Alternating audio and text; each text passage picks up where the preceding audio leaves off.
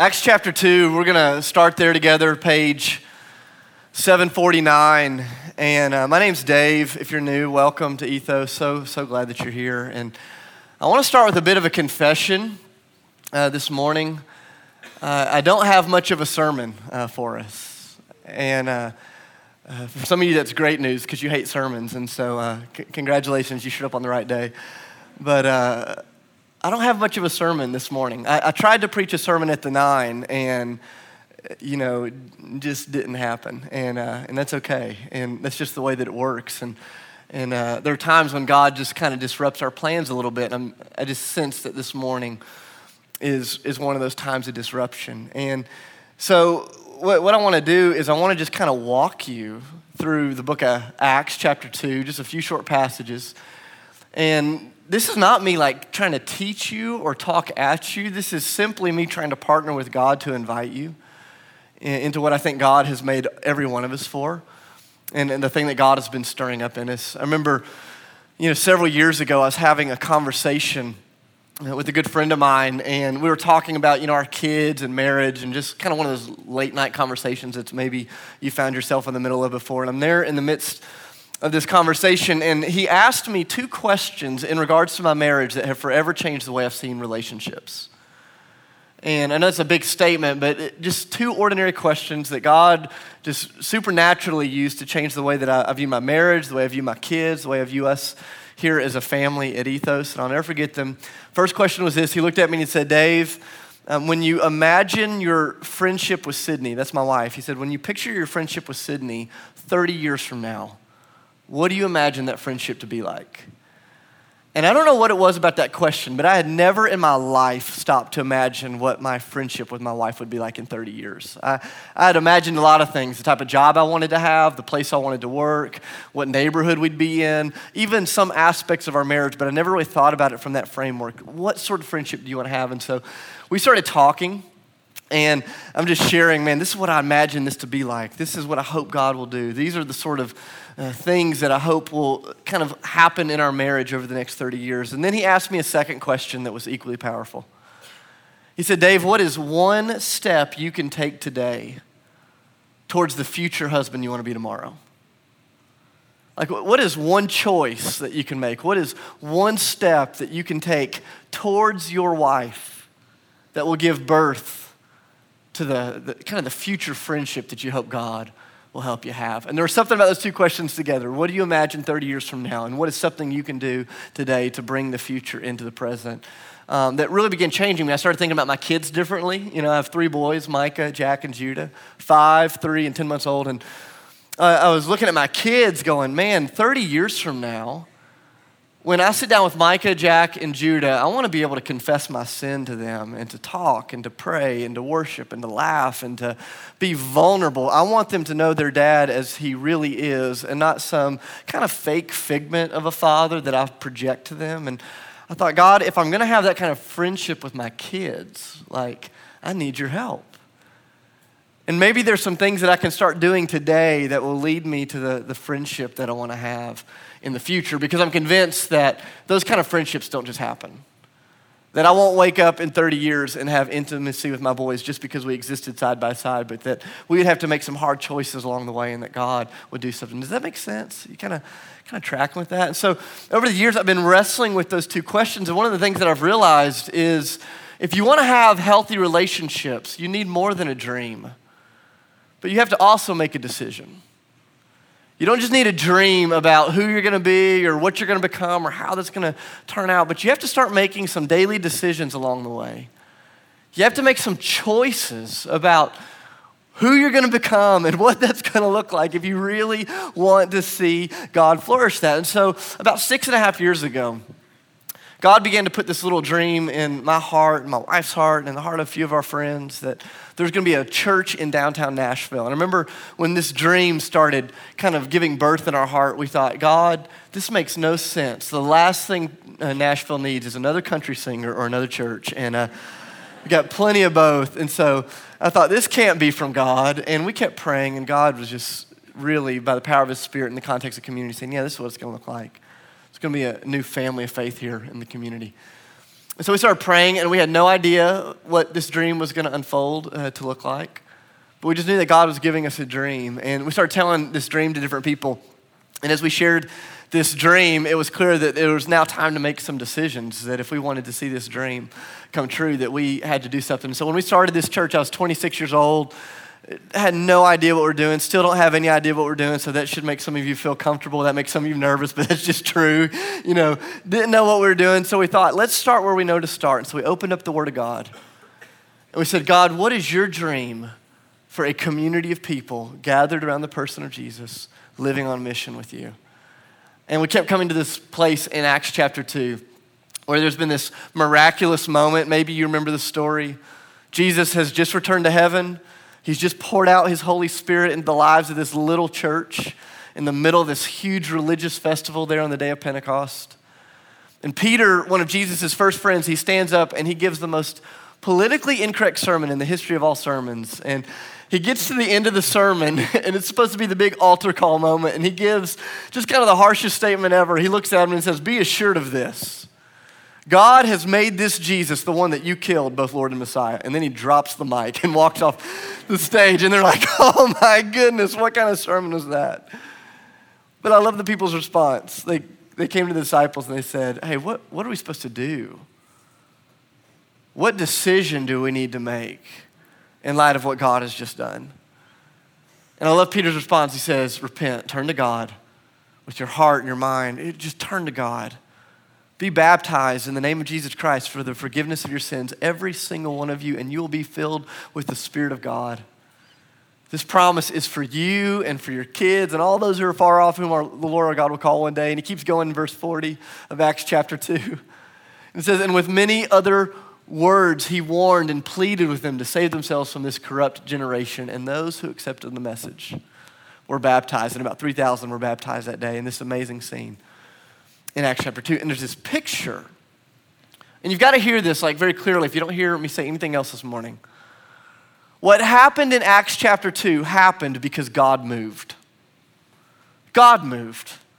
The Spirit of God is poured out. The love of God is poured out. The, uh, the power and the presence of God is poured out. And what you see in Acts chapter 2 is a picture of God moving, but what you see in the end of Acts chapter 2 is a picture of God's people responding to God's movement.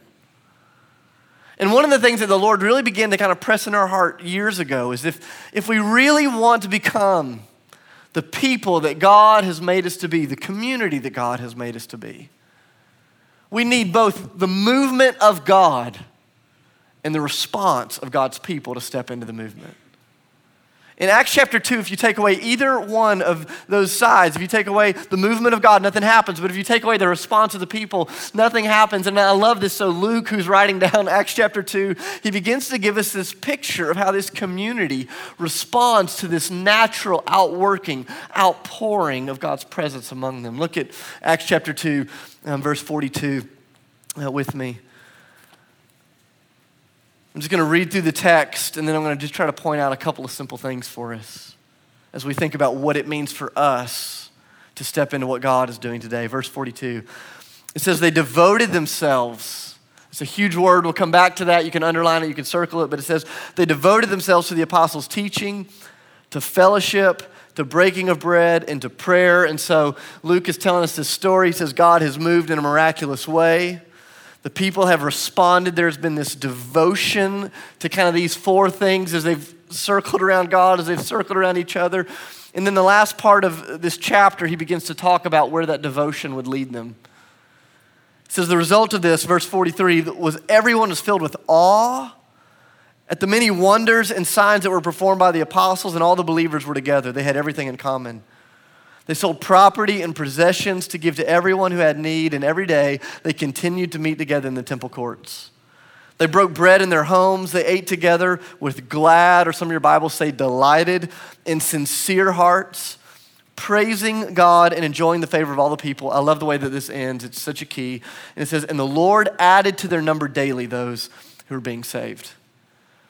And so there's this picture that Luke begins to give us. He says, God has moved the people have responded to that movement of God. And what begins to break out of that response is this unfathomable supernatural, beautifully intact community centered around the person of Jesus Christ.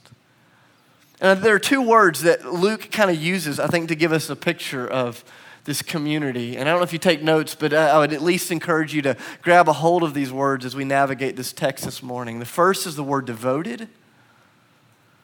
Devoted. And the second is the word delight. You see this picture that God moves, and out of the response to his movement is this devotion. And then out of that devotion comes this unbelievable delight. I love this word devoted, uh, just to give you a definition of it. It means to persevere stubbornly, to persist stubbornly towards something, to, to work at it, to, to try for it, to strive after it. I go, isn't it true that in every realm of your life, before there is delight, there will always be devotion?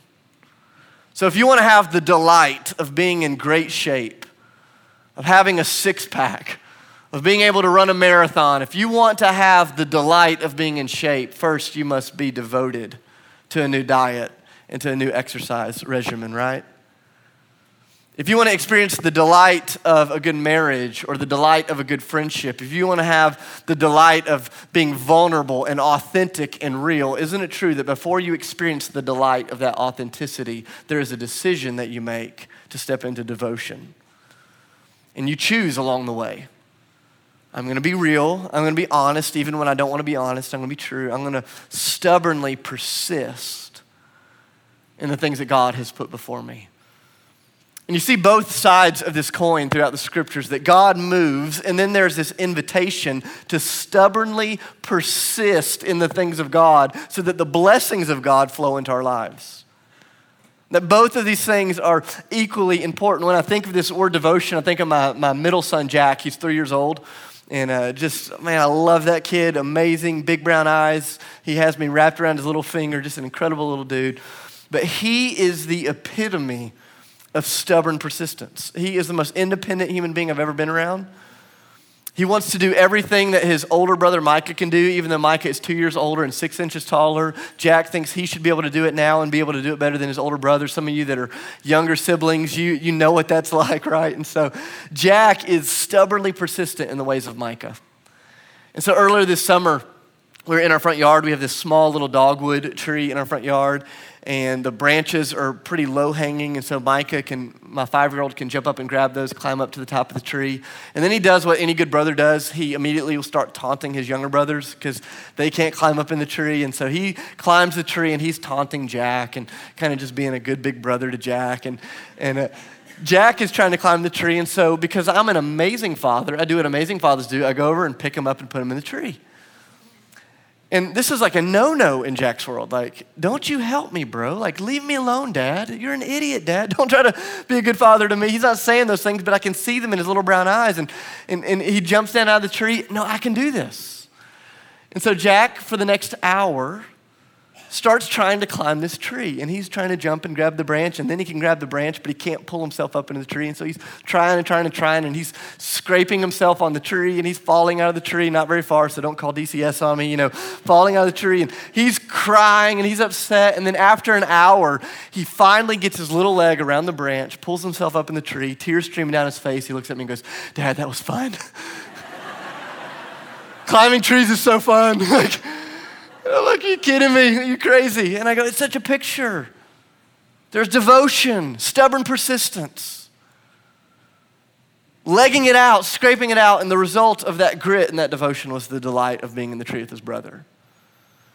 And unless you understand this picture that's unfolding in Acts chapter 2, we'll never understand why it is that we're not experiencing the community that you see in Acts chapter 2. I think a lot of times we treat Acts chapter 2 like it's the lottery and go, man, this one community, they just struck it rich and the power of God poured out on them. And look at what they have. If only we could be that lucky. Instead, we'll just be a part of this church.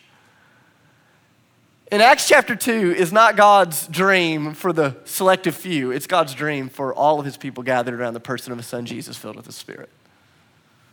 But Acts chapter 2 doesn't just come about by the movement of God. It comes about by the response of God's people to the movement of God. And it's interesting that Luke chooses to use the word devotion in verse 42 to describe how it is that this family was birthed. Look back at verse 42. It says, They devoted themselves, they, they, they stubbornly persisted, each one of them, towards the family that God was trying to give them in Jesus Christ. Isn't it true that it is easy to be a part of a family, but it is really hard to be a part of a good family. Like, you know this to be true biologically. Like, if you're alive, you have a family, whether you know them or not, whether you like them or not, whether you want to be around them. Some of you are in Nashville because you don't like your family and you had to get away.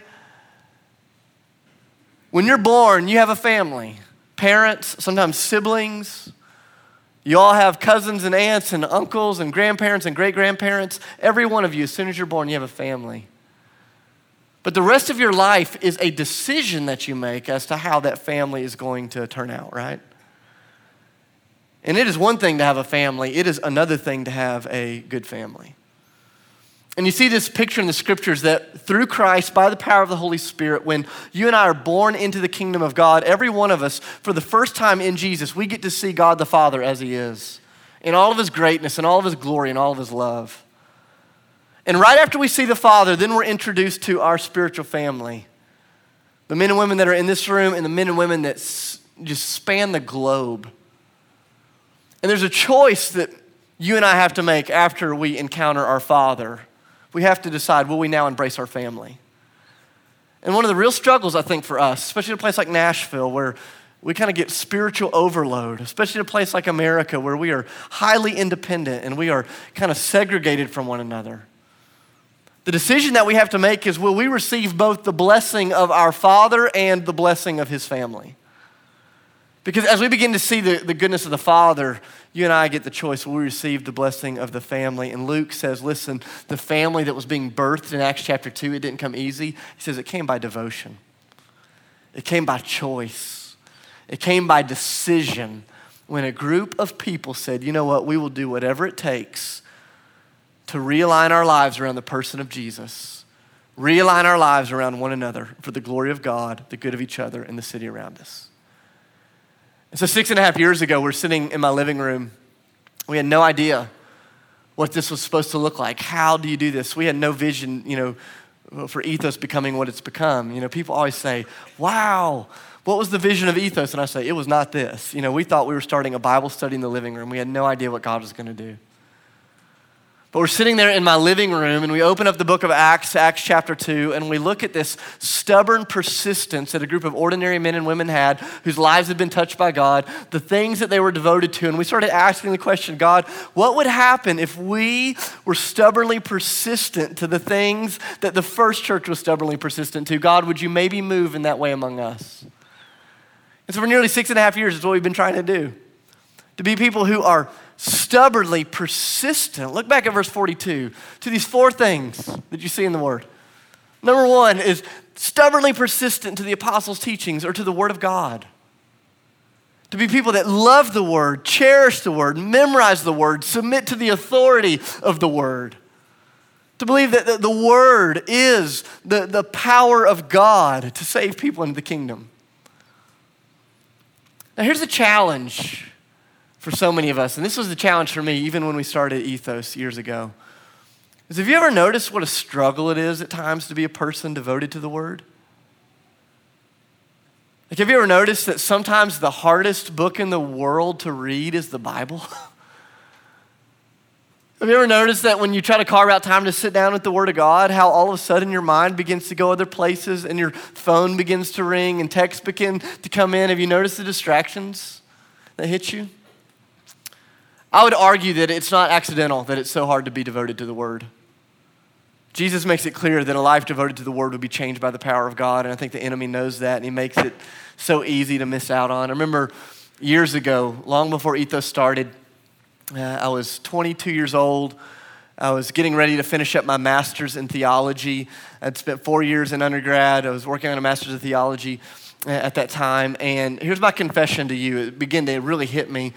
I realized here I am, a guy that's just spent six years studying the Bible, and I do not enjoy reading the Bible.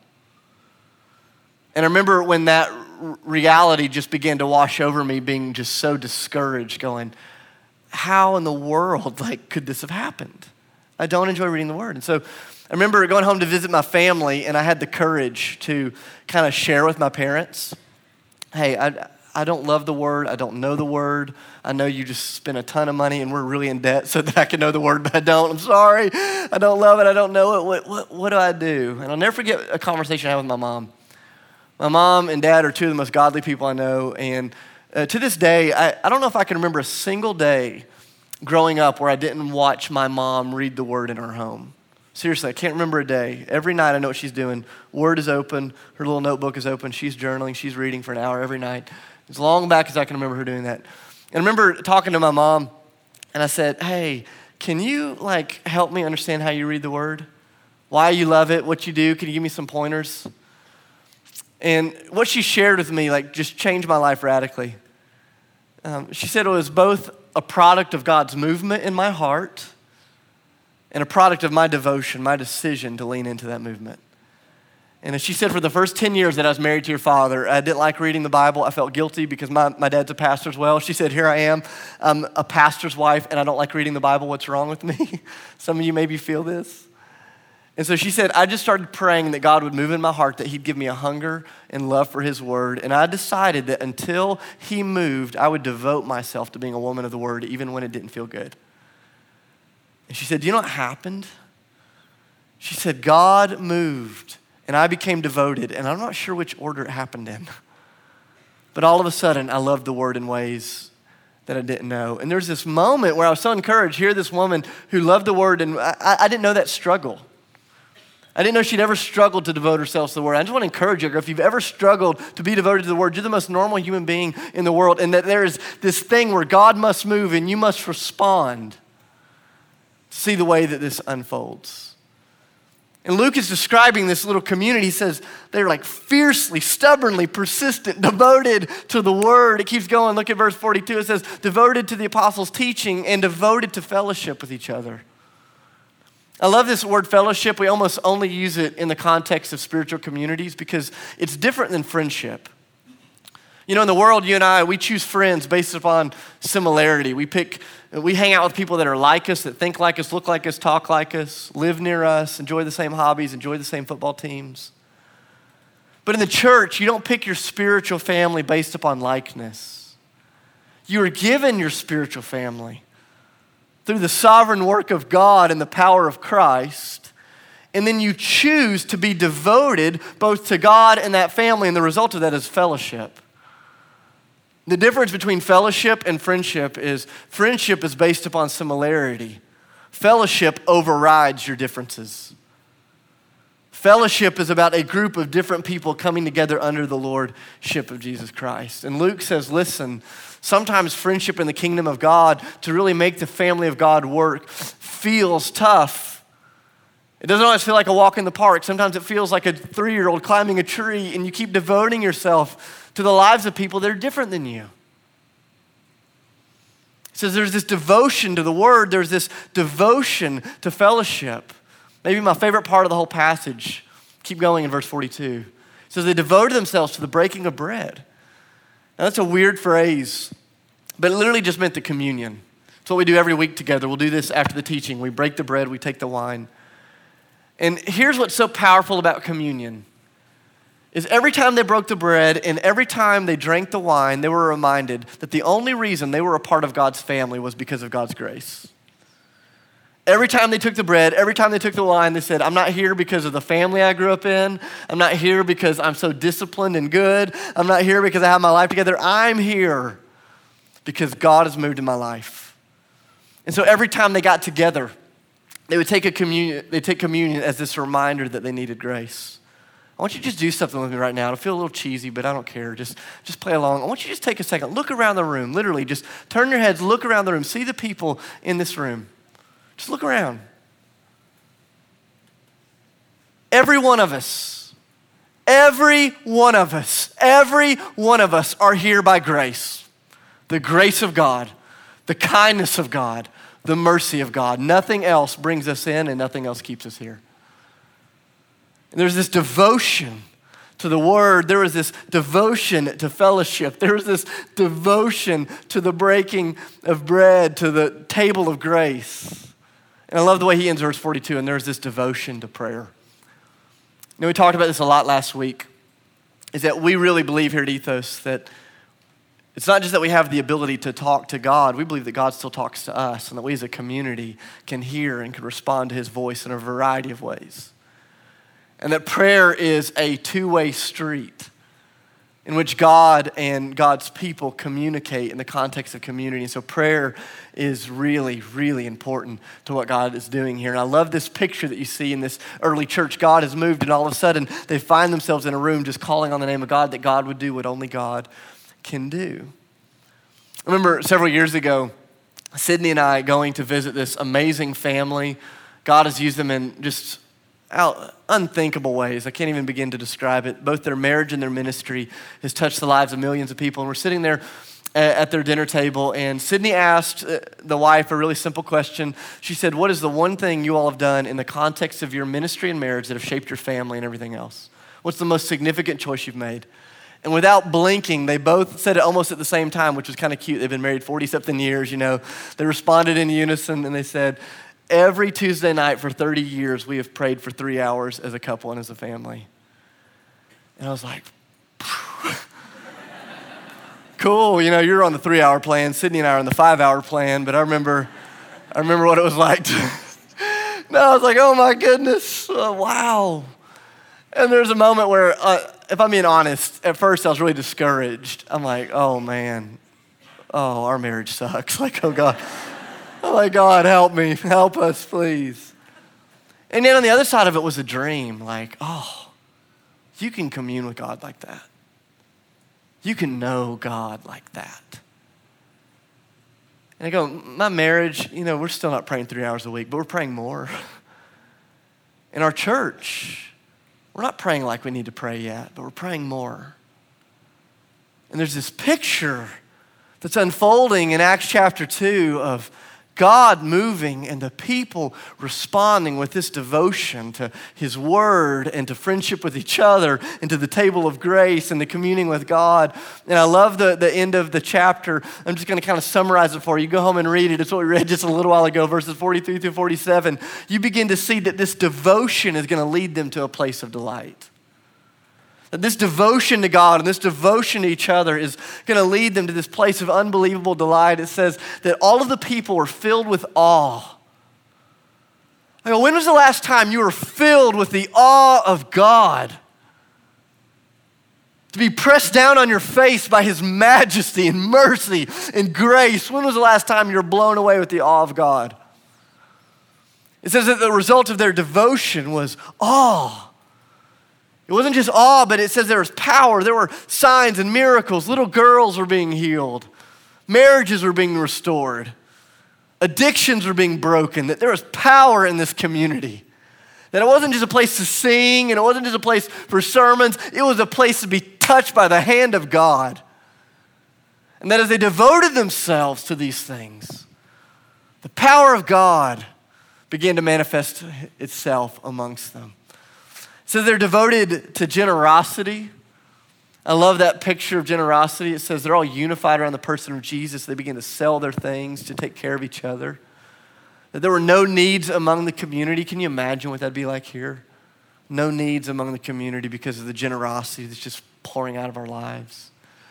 It says that there's this enthusiasm. You get down to verse 45 and verse 46. It says every day they keep gathering in the temple courts, they keep worshiping, they keep meeting in their homes. It's that feeling you have after Thursday night of church camp, you know, kind of that spiritual high if you grew up going to church camp, and then you come home going, man, God, I don't ever want this to end. And you keep getting with those friends and you keep hanging out and you keep worshiping. It's the picture of what God was doing in the midst of this community. It says they gathered, listen to this, look down at verse 46. It says they gathered in their homes, eating together with gladness and sincere hearts.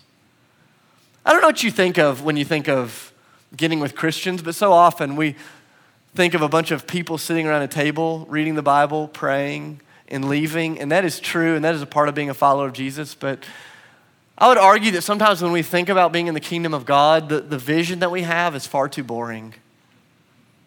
That I'm convinced one of the real fruits of the Spirit is laughter, and that we're going to be in the kingdom of God and we're going to laugh our faces off and we are going to dance and we're going to sing and we're going to enjoy each other. And it's the picture of what was happening in the church gladness, delight, joy, sincerity of heart, verse 46. It literally means they were vulnerable and authentic.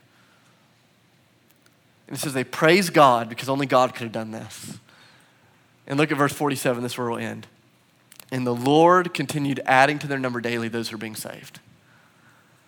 There's this picture. God moves and they respond. God moves and they respond. God moves and they respond. And the reality of that response is the joy of God filling their lives and touching the hearts of people in the city and far beyond. I want to challenge us as we sit here on a Sunday morning. It is so easy to settle for a lesser than version of what God desires. It, it is so easy to come in a place like this, to sit in seats, to sing songs, to consume a sermon, and to leave. But you were made for more. Your life was created to be an intersection of God's grace and power, and you were made for relationship. And, and God longs to do that in you. And it will take both a move of God and both a faithful decision, a faithful response of God's people to keep moving towards the family that God is giving us. And I just want to put two questions before us as we get ready to enter into a new season of ministry together. And I don't know if you take notes, I'd encourage you to write these down to wrestle with these in the context of your house churches, your small groups. But first question is this What do you hope this church family will look like 30 years from now? What do you hope this church family will look like 30 years from now? How you answer that question not only affects you, but it affects everyone that's sitting in the room. Some of you are sitting here going, this is my first week here. It'll be my last week here. I don't have a vision for 30. We're glad you're here, okay? But for the rest of you, I would argue that none of us would raise our hands and say, Hey, I hope 30 years from now I'm sitting in a crowded bar full of strangers. Hey, 30 years from now, I, I hope I'm sitting in a community with people that are marginally committed to Christ and each other. None of us would have that dream. So may we, may we not make decisions today that would lead us to that lesser dream. May we not make the decisions that would say, we'll just come and sit in strangers and leave as strangers. May we say, we will stubbornly persist. We will devote ourselves to doing whatever it takes so that the movement of God may be enjoyed by God's people among us for the glory of God and the good of those around us. What do you want this to look like in 30 years? Is God's dream your dream? Second question What choice will you make today to step towards that future? What choice will you make today to step towards that future? You need more than a dream, you need a decision. And there are these moments where we're all faced with the decision we're going to make. You sit down every Sunday and you make the decision I just met this person. Am I ever going to talk to them again? That's a decision that you make. You walk into this building, and there are men and women that live on the streets around the, all around the building, and you have the decision will I pass them or will I engage them in the name of God? We'll go take communion together, and you've got a decision to make. Will I break the bread? Will I take the cup and just be by myself, or will I open up my heart and vulnerability to the people here? The dream of God for biblical community is seized by men and women willing to make a decision of devotion, to step into it. And I want to encourage you, wherever you are this morning, whatever your story, whatever your challenge, if you're going to be a part of ethos, will you please be all in? Can we just commit to each other that we're going to be in? That we're going to lean all the way in, that we're going to devote ourselves, that we know God's got to move, but we're going to do our part. We're going to, we're going to devote ourselves to the things that God has in store for us. And we'll trust that when that happens, God will do immeasurably more than we can ask or imagine. Today, you're going to have an amazing opportunity after communion and worship uh, we're going to begin signups for house churches, and the bread of butter of what we do at Ethos doesn't happen on Sundays. It happens in homes as ordinary men and women get around a table of grace, open up the Word of God, pray, and make friendships with people that are different than them. God moves in amazing ways. And I want to challenge you this morning to take a step towards the community you hope God will help us become 30 years from now. To make a decision to step in, to get involved in what God is doing. So let me pray for us, and then we'll stand and we'll take communion together. And so uh, Uh, we'll see what God may have. Father, thank you for the men and women that are in this room. Thank you for your grace upon our lives.